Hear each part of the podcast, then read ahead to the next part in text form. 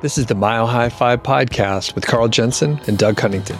We have authentic conversations about the journey to FI, health, happiness, and some very odd tangents. We interview FI experts, side hustlers, people on their way to FI, and those who have reached the other side.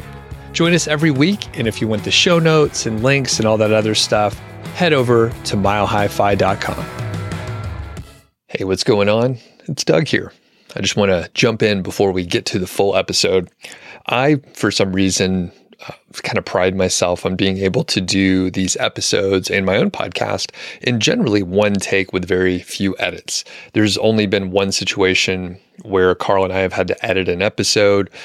We were reading information from like a table or a chart and it was kind of hard to do so we needed to you know just do it again and make it more clear so with like 120 some odd episodes, we've only had to do like one true edit like that. Today, this episode is another case. This one was 100% my fault.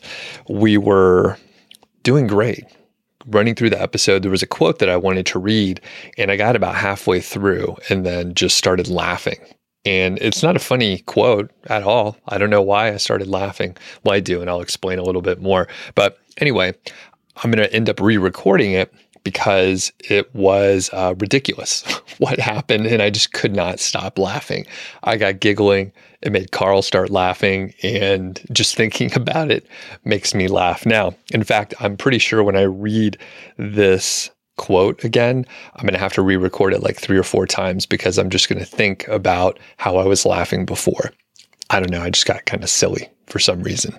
So, anyway, if you're listening to it, we will seamlessly just insert the quote and you won't even notice. So, the quote will be in there. It should be good. I think we'll be able to figure it out. We may be laughing on the tail end of it, but it'll work out okay. If you're watching on the YouTube side, we're going to edit it in. There's just going to be, you know, a talking head of me reading the quote, and then it'll roll back to the normal uh, viewing experience. But because it's so ridiculous, uh, we will put the blooper at the end, and it will. You'll just understand that I was reading fine, and then it, it got silly. The reason why I started laughing is I was reading a quote and it's from Michael Kitces, right? So it's a it's a good blog post, and I was reading a quote, and one thing you may not know this, but uh, a lot of times it's hard to read a very long sentence out loud or to communicate it if you don't know the exact cadence of how you should pause for commas or maybe there's an em dash or a colon or there's uh, some complexity with it so anyway i just messed up the cadence i thought i was at the end of a sentence and i paused and it wasn't the end of a sentence, it was just a comma. So I paused for much too long. And when I started back up, I realized that I was starting in the middle of a sentence and it just sounded silly. And uh, I just could not stop laughing. So that is why we ended up with this sort of weird edit and then me rambling on telling you about how I made a dumb mistake. And then I just started giggling. So we'll fix it the bloopers at the end so you could just hear us laughing. And uh, yeah, I'm about to start laughing now just talking about it. So let's send it to the episode. Hello, world. Welcome to the Mile High Fi podcast. I'm Carl Jensen with my co host, Doug Cunnington. Doug, we're going to talk about retiring and what you would do if you wanted to retire right now. And I should preface that with saying that we're speaking on what's the date? I don't even know. It is uh, November seventeenth. Yeah, so the markets have taken quite the hit. I think we're we're probably in a recession, although I don't think it's been officially verified yet. Gotcha. Yeah, I mean the markets are down what like twenty five percent this year so far. Yeah, I think so. And do you happen to remember the last time this happened? Ah, the markets took a big hit. I think it was 2018, January of 2018. I think we were down over 20%. And then when COVID happened, it was more than that, but both of those were very short lived, like the V shaped recovery. It goes down real fast and back up. And I think now we're going to be down for quite a bit longer. Gotcha. Why, why do you feel that way? Um, before, well, COVID was short lived and the government pumped a whole bunch of money into the economy to prop things back up. Now they're doing the opposite. The uh, economy is overheated, so they're taking money away by raising interest rates. Uh, and it seems like I just heard read this morning one of the Fed dudes was like, "Yeah, we see we'll probably have to raise by like another two percent or something like that," which is quite significant. So mortgages could be close to to ten percent at some point, which is mind boggling. If you would have told me a year ago that that would be happening, I would have never believed you. Yeah. Yeah, this is going to be a longer cycle. It's already been a lot longer, and them continuing to raise rates. Eventually, they'll get to a point where it plateaus, and then they'll start lowering. But mm-hmm. yeah, I think we'll have at least a probably a full year of pain, if not more. Yeah. So, yeah, this is one of those things where it feels risky, you know, if you were going to stop working. So we'll dig into that. And the thing is, I haven't talked to you in a bit, Carl, because you were out working at, uh, on your house and stuff, which is going pretty good, right? Yeah. Almost done, like 90%. Almost done. I have to move the plumbing from the outside wall to the inside. The plumbing is supposed to be like five tonight, so if I don't do that, my uh, my pipes are going to explode. So right after this podcast, I'll be doing that. And there's one thing we haven't talked about, and our good friend JD Roth, he's actually sat in on a couple episodes. So there's a topic that he and I talked about that I, I do need to ask you about. I didn't prep you on it before, so I hope it's okay that I'm asking. So do, do you have any idea what it could be? I I do not have any idea. It could be anything coming from you, Doug. What's your favorite Taylor Swift song and or album? Uh, I don't really. Uh, the only Taylor Swift Taylor Swift songs I've ever heard, I can't even say her name right, are because my children listen to her and sometimes play it over a speaker in the house. But I, you know, I can't even name one song. Actually, I can hear them in my head. Like Sing some, sing a few bars here. We'd love to hear th- that. there's one day, there's one where she's mad at someone. Like one day I'll be living in a city and all you'll ever be is mean or something like that. Gotcha. Do, do you know what song I'm talking about? No, I'm, I don't know. Okay, I'm not uh, sure. I am not, in, in fact, going to uh, sing it, but you should learn. If Yeah. you learn on guitar, then then I'll sing it. Okay. I think I was going to say, I think a lot of the songs she's mad at someone, right? I guess, but man, she shouldn't be mad. My kid tried to buy a concert ticket for her, and she finally got through. And she's like, "Yeah, Dad, I paid two hundred and fifty bucks for a ticket." I'm like, "Wow!" Like, think of how many hours you had to work to do that. She's like, "Yeah, it was like fifteen hours, but." But I don't care. I really- really want to go see that. Then the next day, I think it was this morning actually, she's like, Dad, people are selling tickets in my section for like almost a thousand dollars. I'm like, what? Yeah, it's crazy. I didn't know she was that big. Yeah, really big. And I, you know, I um well that's good to know. We're gonna have to expand your Taylor Swift knowledge. But yeah, JD loves Taylor. And as do like whatever, like a billion people in the world or something like that. It's uh, kind of staggering. So I'm not a huge fan, but after talking to JD, I was like, all right, I'll check out 1989, which is JD's, I, I think, favorite album and when he really discovered uh, Taylor. And if you don't know what I'm talking about, you can you know check out the episode that I did with JD a little while back, and we we spent a few minutes, and I was really trying to dig in. And the, the thing is, like, uh, well, JD included, but you and I, Carl, we're kind of the wrong demographic. Like we were a little um, older. We're like in our 20s when Taylor Swift started getting more popular, and she was like a teenager, and you know we weren't really drawn to that kind of music. I don't think, right? You listen to like kind of hard rock, metal kind of stuff, right? Yeah. Okay. And I'm more like classic rock and maybe some um, like alternative rock kind of stuff, especially in those days. And it just kind of was off my radar. I didn't listen to pop music so much, but, and I did admit this to JD, when a Taylor Swift song would come on, I wouldn't change the channel. And I'm like, oh, this is not bad, kind of catchy, you know, not too bad. And I bet that is what has happened to you too, right? Yeah, maybe. I even volunteered to go to the show if my kid got a second ticket, but it turns out she did not. So I've saved myself from that fate. But yeah, she might not be bad. How was 1989? Did you actually take a listen? I did. So I was about to get on a flight and I was like, you know what? I'll download it and check it out. So yeah, I would say, you know, pretty good. I read a review and it did mention it was sort of like 80s, like synth uh, inspired for some of the songs, if I remember right. And I was like, oh, that's fine. So yeah, there's probably like three songs where I was like, oh, that's kind of catchy. I'd listen to that again. A lot of them were fine, but I, you know, wasn't drawn to them. So pretty good. Um, but I'll have to check out more of uh, Taylor's back catalog to see what's going on. Don't her fans call themselves Swifties or something like that? Or I think that's right. I don't Yeah, know. I think I think the Swifties. Yeah, I think Swiffer is uh, the the cleaner for your home. Oh, the floor care product. Yeah. Yeah. What would you call our uh, fans? Dude, I, I've never thought about that. Uh, mile high fi clubbers. Oh, that, that's too long. We need some alliteration in there. yeah, Something. mile high, higher. I don't know. Mesh t shirt club or something. we get a lot of emails about that. Actually, we used to talk about how we're going to come out with a mesh see through what, tank top, and we still haven't come out with that product, but we're still working on it. We're playing the long game. Yeah. Except for the t shirt, will not be long. No. Okay, cool. So I just I thought we definitely needed to talk about Taylor Swift. So back on topic here, if you're on the cusp of retiring, what would you do? And I'm, um, you know, just you specifically, Carl. Like if you were like, oh, we planned this out and we're like right on the edge of like the four percent rule, and that's what we've adopted.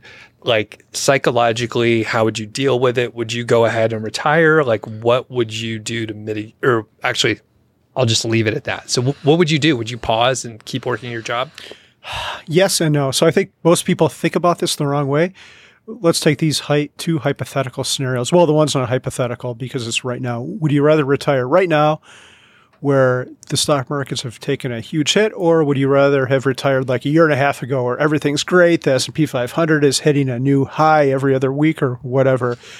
I think the correct answer to it, although it doesn't seem like the comfortable answer, is right now because the markets have already taken a hit. Your money the sequence of return stuff is probably just about over. I actually did some research for this show, which I uh, I'm barely Nice. capable of. Yeah, I know, rare, right? I don't even usually read the outline, even though I write it. But anyway, I looked, and the average recession lasts about ten months.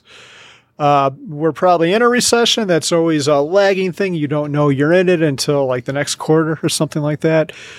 So the best possible time to retire would be in a downturn because then the money is going to. It, uh, usually, what happens is the money goes down and then it goes back up, and it goes back up the most after it's gone down the most.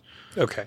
Yep, and that is counterintuitive, but I I also did research, look at us like professionals, and it's the people that retired when the market was up, right? So like the beginning of 2022 before any kind of drop or the whole previous year, right? Because at that point they're drawing down and then everything goes down. So when you actually look at the balance of the portfolio, those people do worse off if you play out the simulation, right?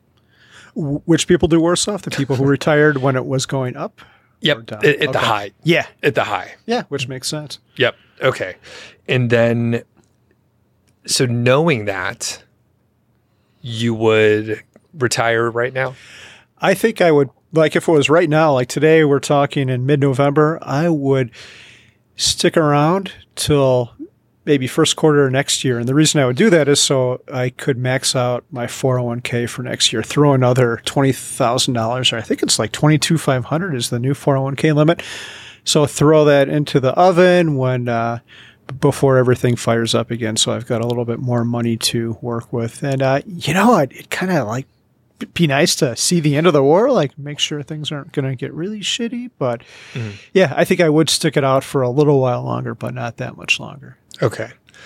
And I think, you know, I'm fairly risk averse and I've maybe said it before. Like, if I didn't get laid off, there's a chance I'd still be working at the same company because it was remote. It was kind of cushy. I was in that very safe middle management area where you get paid pretty well, but you could also delegate a lot of stuff to your team. So I was in this great spot where I could coast and get away with it because it was a big enough company to do that sort of thing. Also, I'm lazy. So I would I would probably stick around a, a little bit, just like you said. The caveat, and I bet you'll be with me on this one.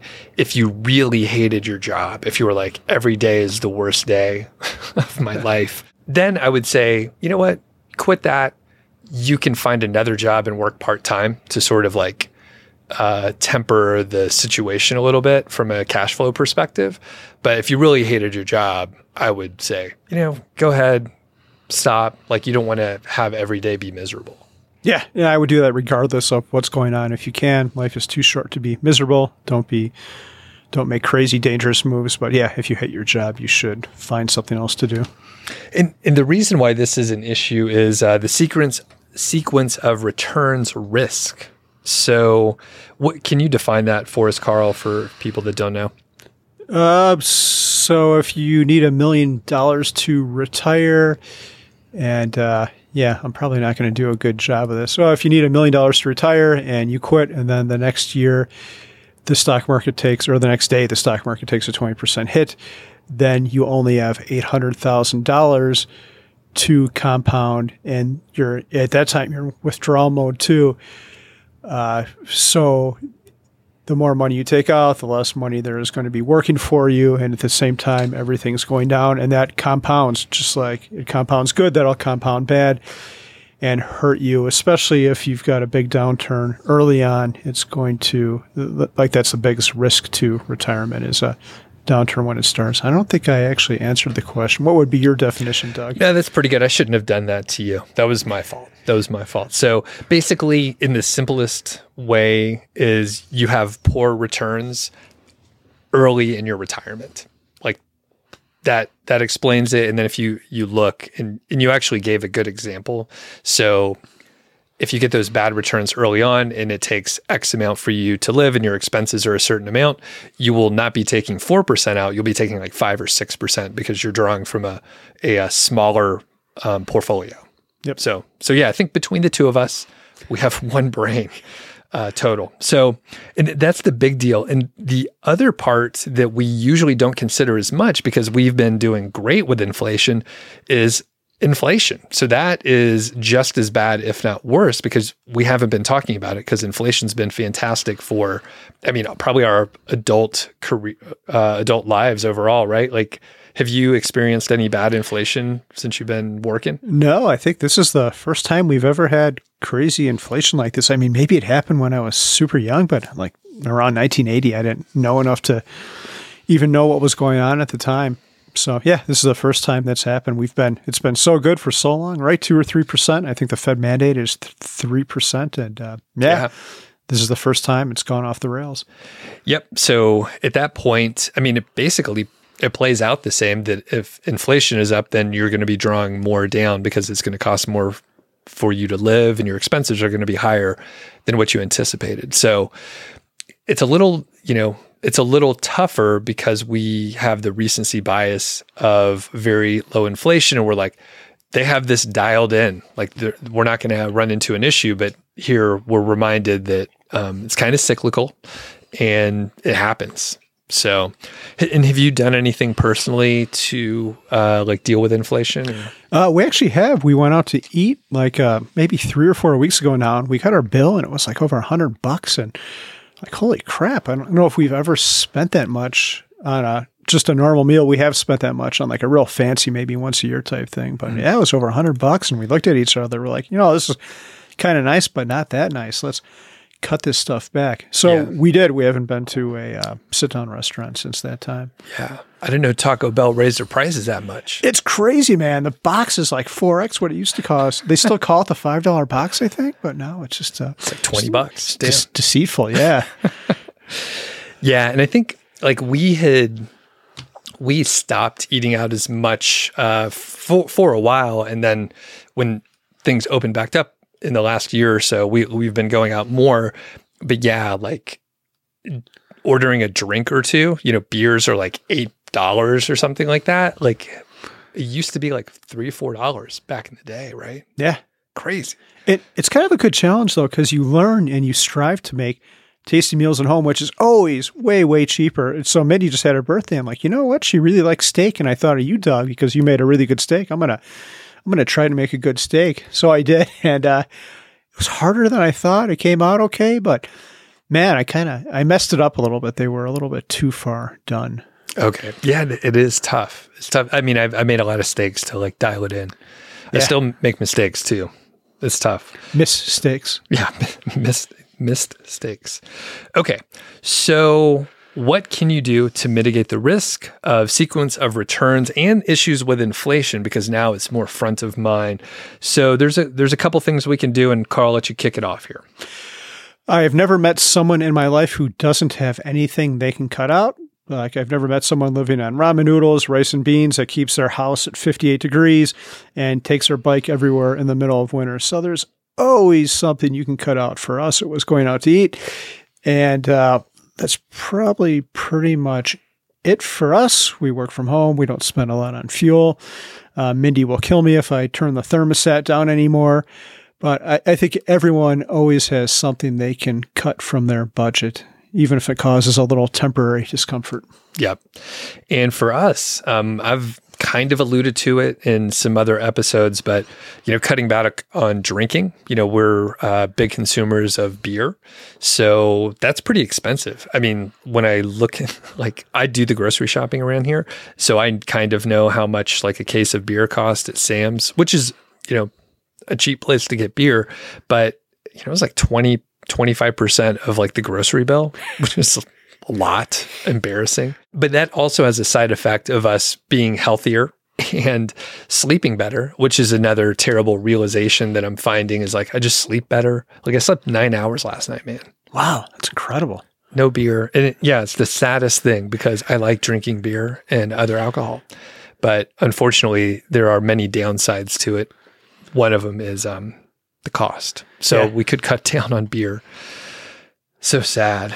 Are, are you going to cut down on beer? Yeah, I haven't had one in a long time, actually. But Doug, you'll be joining us for Thanksgiving, which will be over by the time this comes up. But we will have a good beer on Thanksgiving. Just a quick side note, Doug, you're the beer person. Like, what is a really good beer, or what should we have with Thanksgiving dinner or before Thanksgiving? So I really like Belgian beers. So St. Bernardus 12 is like one of the go-tos. It's very similar to the Westvleteren 12, except it is not as rare and you can just go to the store and buy it. So St. Bernardus 12 is fantastic. And then I have a couple um, imperial stouts that I can bring over too. And then a couple of my home brews. Okay. What store would I go to to get St. Bernardus 12?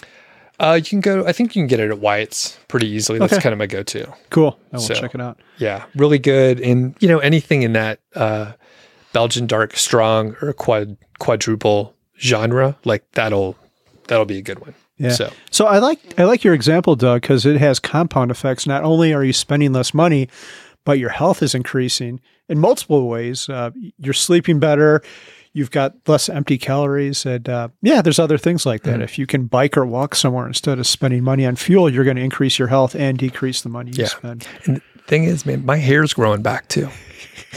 Amazing. Yeah. Damn, you should write a book. Yeah. Okay, so I'll throw in a couple other things. So the allocation of your investment. So this is not investment advice, but you know, we've talked in the past about like our allocation. So you have no bonds, you have just uh, stock in, in your portfolio. Correct. Right? Stock and real estate investments. Okay. So real estate is obviously the, another huge piece. Um, what, what percentage of your total net worth is real estate?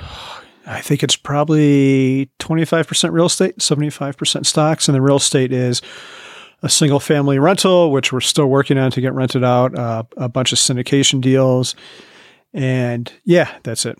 Okay, cool. And then for us, um, d- do you count your primary residence in in that? I do not. Okay, cool. So in that case, we have no real estate other than what we're living in here.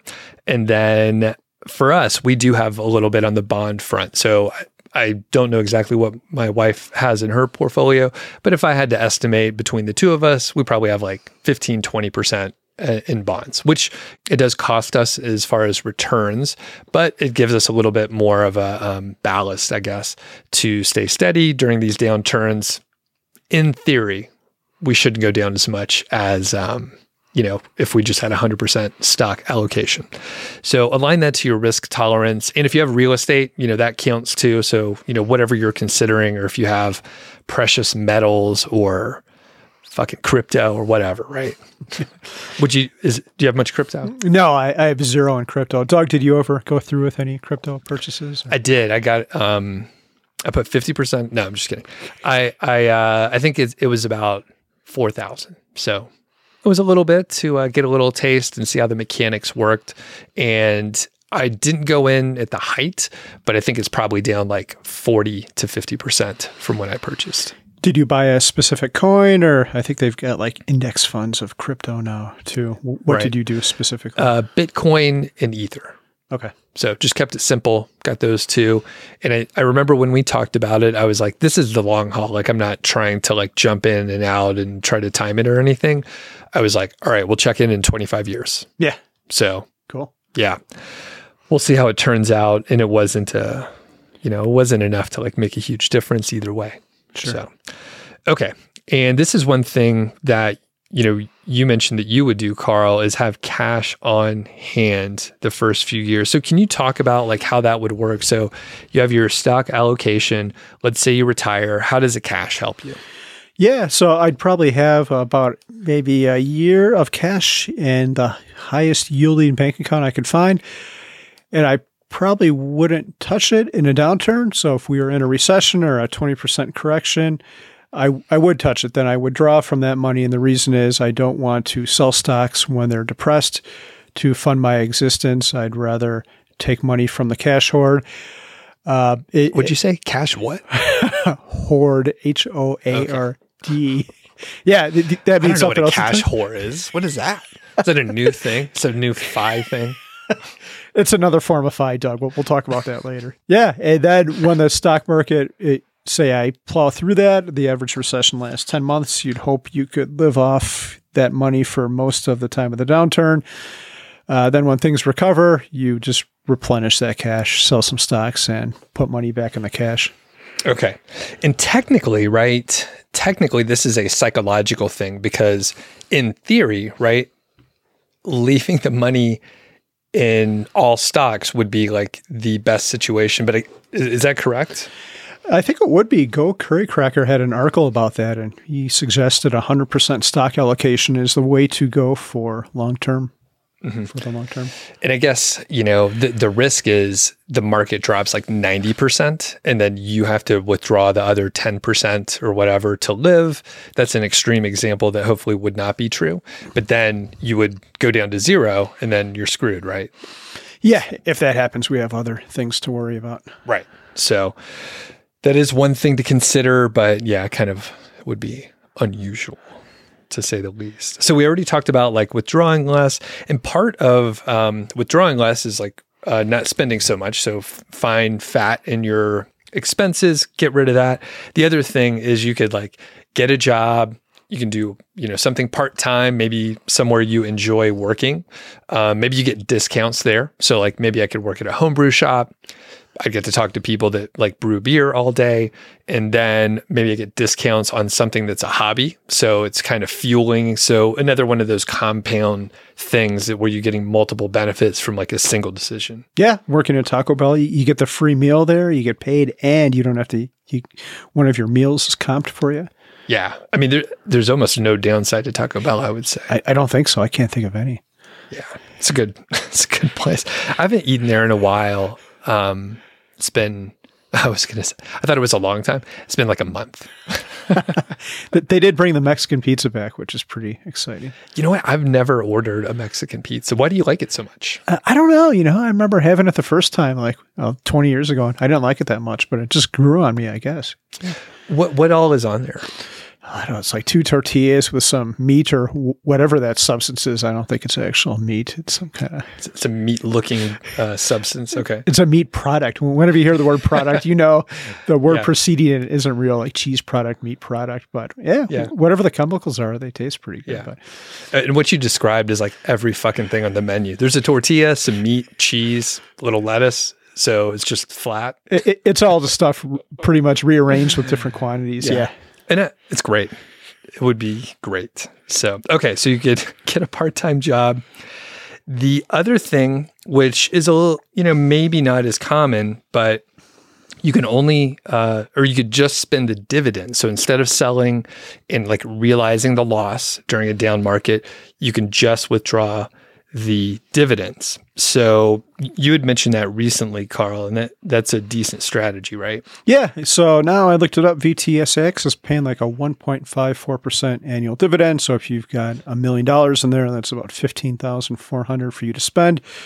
Uh, dividends go up and down. A lot of times, if a company is struggling, they will reduce their dividend. But I think they typically try to avoid that because people love dividends and they have a fit when that happens. But yeah, and that just might be a good retirement plan too. Cut your, stop your dividend reinvestment and live off that.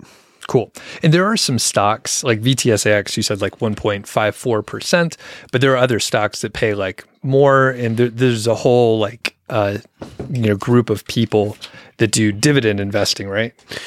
Yeah, dividend growth investors. Those people are passionate. If you uh, if you speak out against their religion, they will be very very angry, and you can get into some good good, good Twitter fights over that. We should have one of them on. I can't think of one off the top of my head, but we'll we'll get someone on who's a dividend investor. Yeah, I, I know. I listened to a podcast a while back, and yeah, the person was super into it, and I was like, you could do I think you could do better, like mathematically, but they were just looking at cash flow. They were only thinking about the cash flow um, from the dividends. Yeah. So I guess yeah. it's valid, right? I think you can do better. I think there's been studies done where a growth portfolio portfolio usually beats a dividend portfolio over the long term. Not now we're going to get hate mail. Doug at yeah. what's our email address? Doug at milehighfi.com. You got it. Okay. That's right. Awesome. So, and any other things before I kind of wrap it up with a quote? I don't think so. Go for it, Doug. Okay. So, I will uh, give Michael Kitces a plug. And I actually listened to the BiggerPockets Money podcast where uh, Scott and your wife Mindy interviewed Michael and they were talking about the 4% rule. So that's episode 351 if you want to check it out. But I went back into Michael's archive about the sequence of return risks. So here it is. I'm going to try to read it verbatim as, as well as I can. It turns out that the true driver of sequence of returns risk and safe withdrawal rates are the returns that the retiree earns over the first decade, and specifically the real returns over the first decade that provide an indication of whether the retirement portfolio will have produced enough real growth to keep up with inflation adjusted spending for the rest of retirement. Basically, the first decade matters the most. Yeah. So you can look at the first couple years, but even if you um, even if you make it fat past like the first two or three years, you have to look at the full decade. Um, and once you get past that, then you're probably okay, and you can make really good assumptions. Uh, number one, you're not going. I mean, you're ten years uh, older. you don't have to uh, think about having as much money in there because you're going to die sooner, and you also know um, what happened in the previous 10 years and yeah any anything else there I don't know. One quick thought I had, I uh, I had a friend, an acquaintance who would not invest any money. I'm like, ah, why don't you do any of that? And they're like, well, I'm probably going to die young, so I don't need to save anything. I'm like, oh, so what's your backup plan if that doesn't actually come to fruition? It, was a very weird comment, but I was just thinking like your first 10 years are the most important. And if it doesn't work out, you could just, uh, hope die after the first 10 years? I mean, I hope not, but yeah. And uh, part of me, I, I, almost want to reread this to insert it back. But do you ever do you ever read out loud to someone and then you totally mess up the cadence of the sentence and then well you start giggling like a fucking idiot? Ever happened to you? no. Yeah. Unfortunately, every now and then happens and then I, I, just can't i can't get it back. I can't get it back. So anyway we will link to the original full article that michael wrote. I think it was like 2014 or 2012 but he goes into great detail about sequence of returns risk and things that you should consider.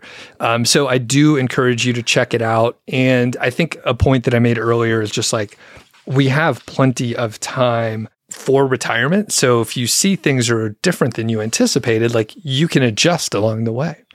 And that is uh, an important part to consider. Yeah, this uh, you don't withdraw in a vacuum. You know what's going on with the economy and everything else. So be flexible. If the shit changes, you need to change too.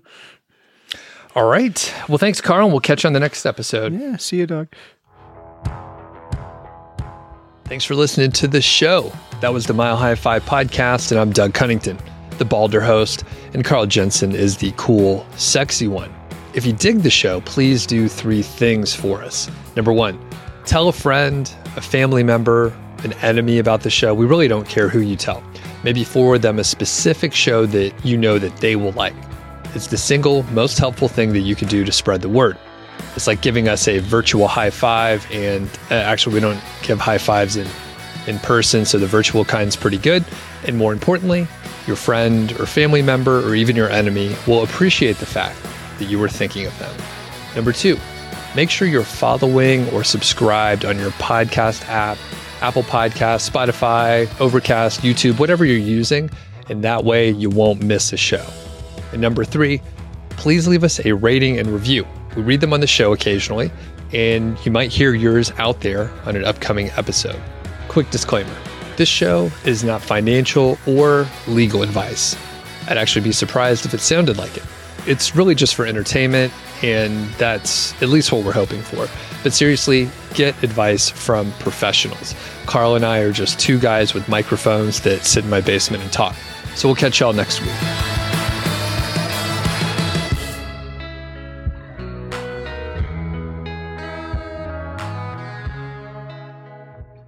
It turns out that the true driver of sequence of returns risk and safe withdrawal rates are the returns that the retiree earns over the first decade, and specifically the real returns over the first decade.